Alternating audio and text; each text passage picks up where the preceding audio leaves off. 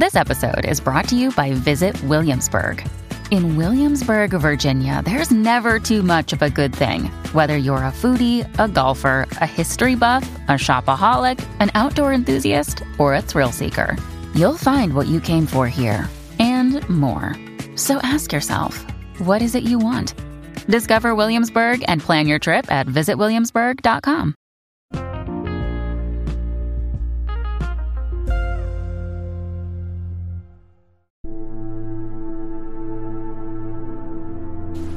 It's not okay for you to be a weak loser. It's not okay.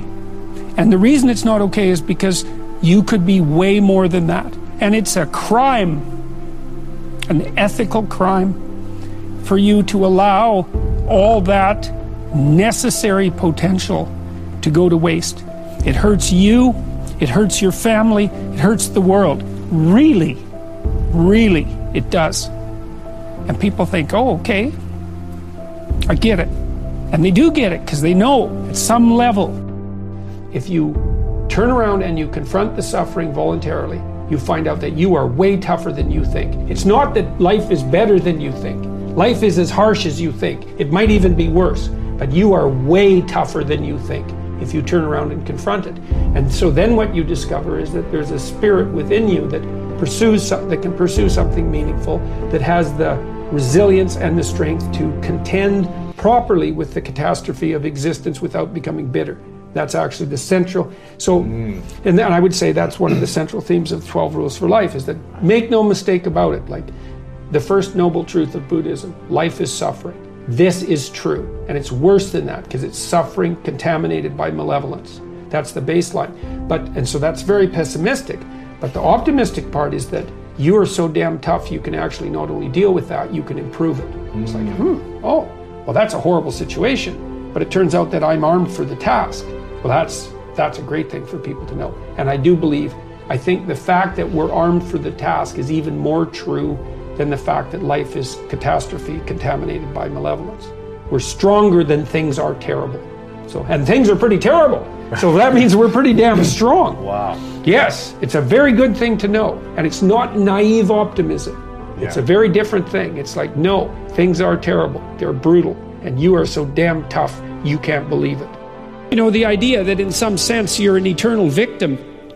Well, there's a truth in that, given that nature is conspiring to destroy you and will be successful in the end that you're undermined by your own society at the same time you're buttressed by it, and that you're a, target of your own malevolence and that of others. I mean, so there's plenty, there's, there's a triad of tragic and malevolent forces that are aimed directly at your heart, and that's always the case. But but to not take responsibility for that and to attribute attribute to that to, to a cosmic injustice or a soci- sociological injustice in some sense that's aimed particularly at you, that's somehow the fault of others, is to miss the great adventure of your life. In that adoption of that adventurous mode of being, there's a deep meaning to be found. Right, a meaning maybe that transcends just you, that involves your family and that involves your community and maybe even the destiny of humanity itself. But there's nothing about that that's secure or easy, and very little that has to do with happiness. The, the idea that your problems should be solved for you, let's say, and that it's unfair that you have them, well, it, it, it's attractive in that there's nothing for you to do except complain. But, but it's horrifying in that there's nothing for you to do except complain the difficulty is actually the funny thing is is the difficulty is actually the destiny. And it is insanely difficult but maybe you're insanely up to the task. The problem with the pursuit of happiness is that when life storms come along happiness disappears and then you're left with nothing. And so you need to pursue something that's deeper than happiness. And if happiness comes along well then hooray for you. You don't want to despise it because it's fleeting but it's much better to pursue things that are meaningful than things that make you happy.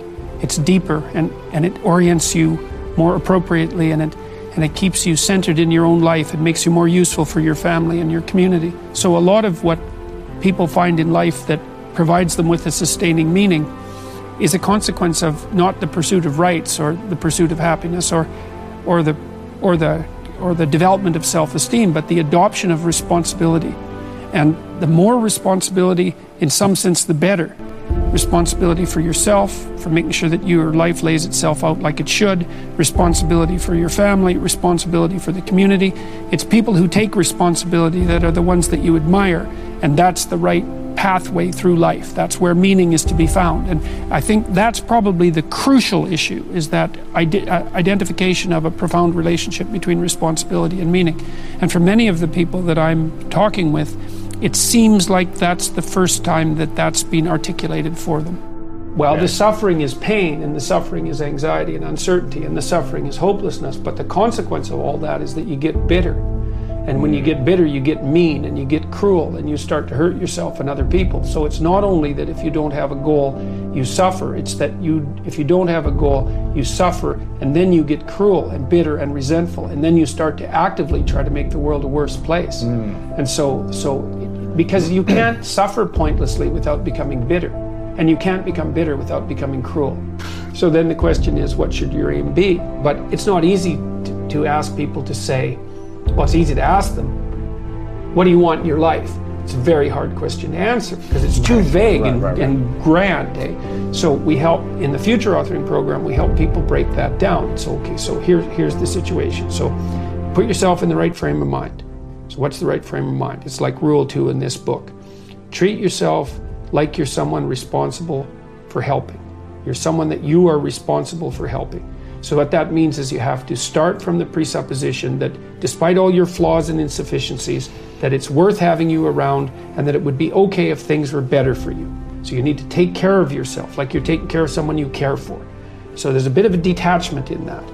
And then the next thing is okay, so now look three to five years down the road. Okay, you get to have what you need and want, assuming you're being reasonable and that you actually want it, which means you're willing to make the sacrifices that would, that would make it possible.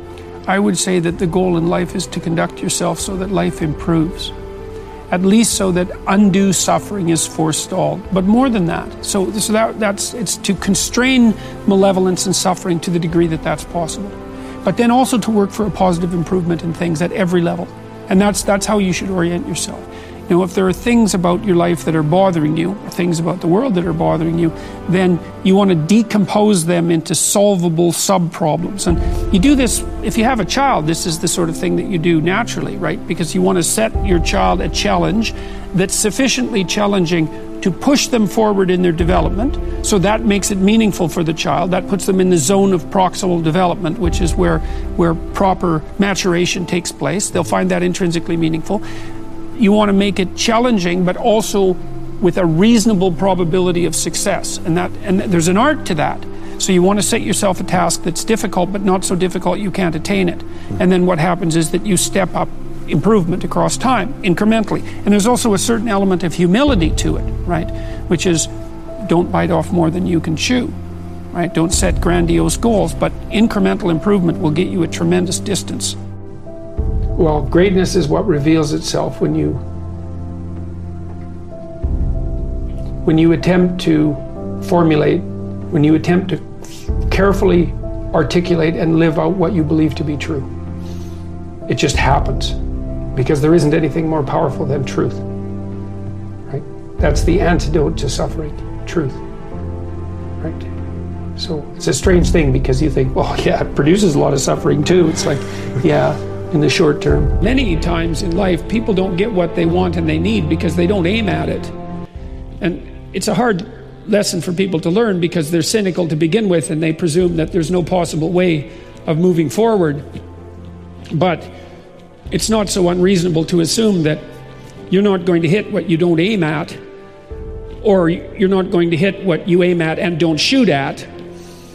And I've seen time and time again that if people do put forward a vision for what they regard as worthy of pursuit, which is something you have to determine in dialogue with yourself. It's like, given the difficult preconditions of existence, is there anything that you could conceive of that you would regard as sufficiently worthwhile so that you would be motivated to pursue it?